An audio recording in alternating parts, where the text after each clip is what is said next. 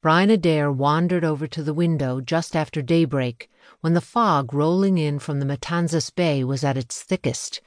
He watched as the mist drifted by, reflecting off the glow of a distant lighthouse.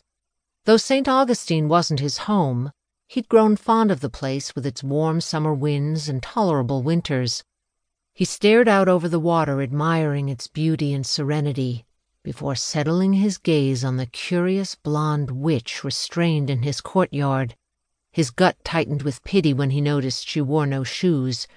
He told himself he didn't care if she froze to death, it was far more humane than burning her at the stake. But he knew it to be a lie the moment it entered his mind.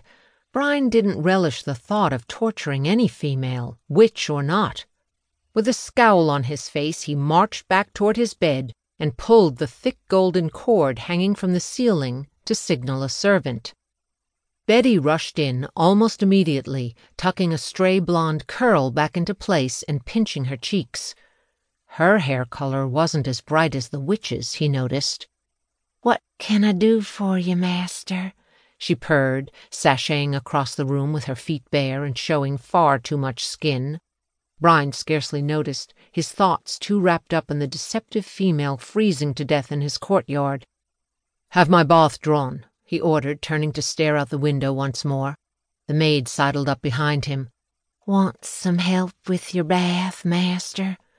No, thank you, he muttered dismissively, never taking his gaze from his prisoner. Have Miss Grier brought to my room also. Miss Grier?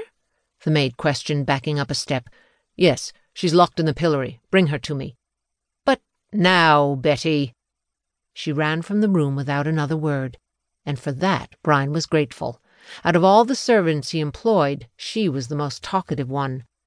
Bernie and Walt came in a few minutes later, followed by a couple of teenage boys carrying pails of hot water, which they promptly poured into the tub.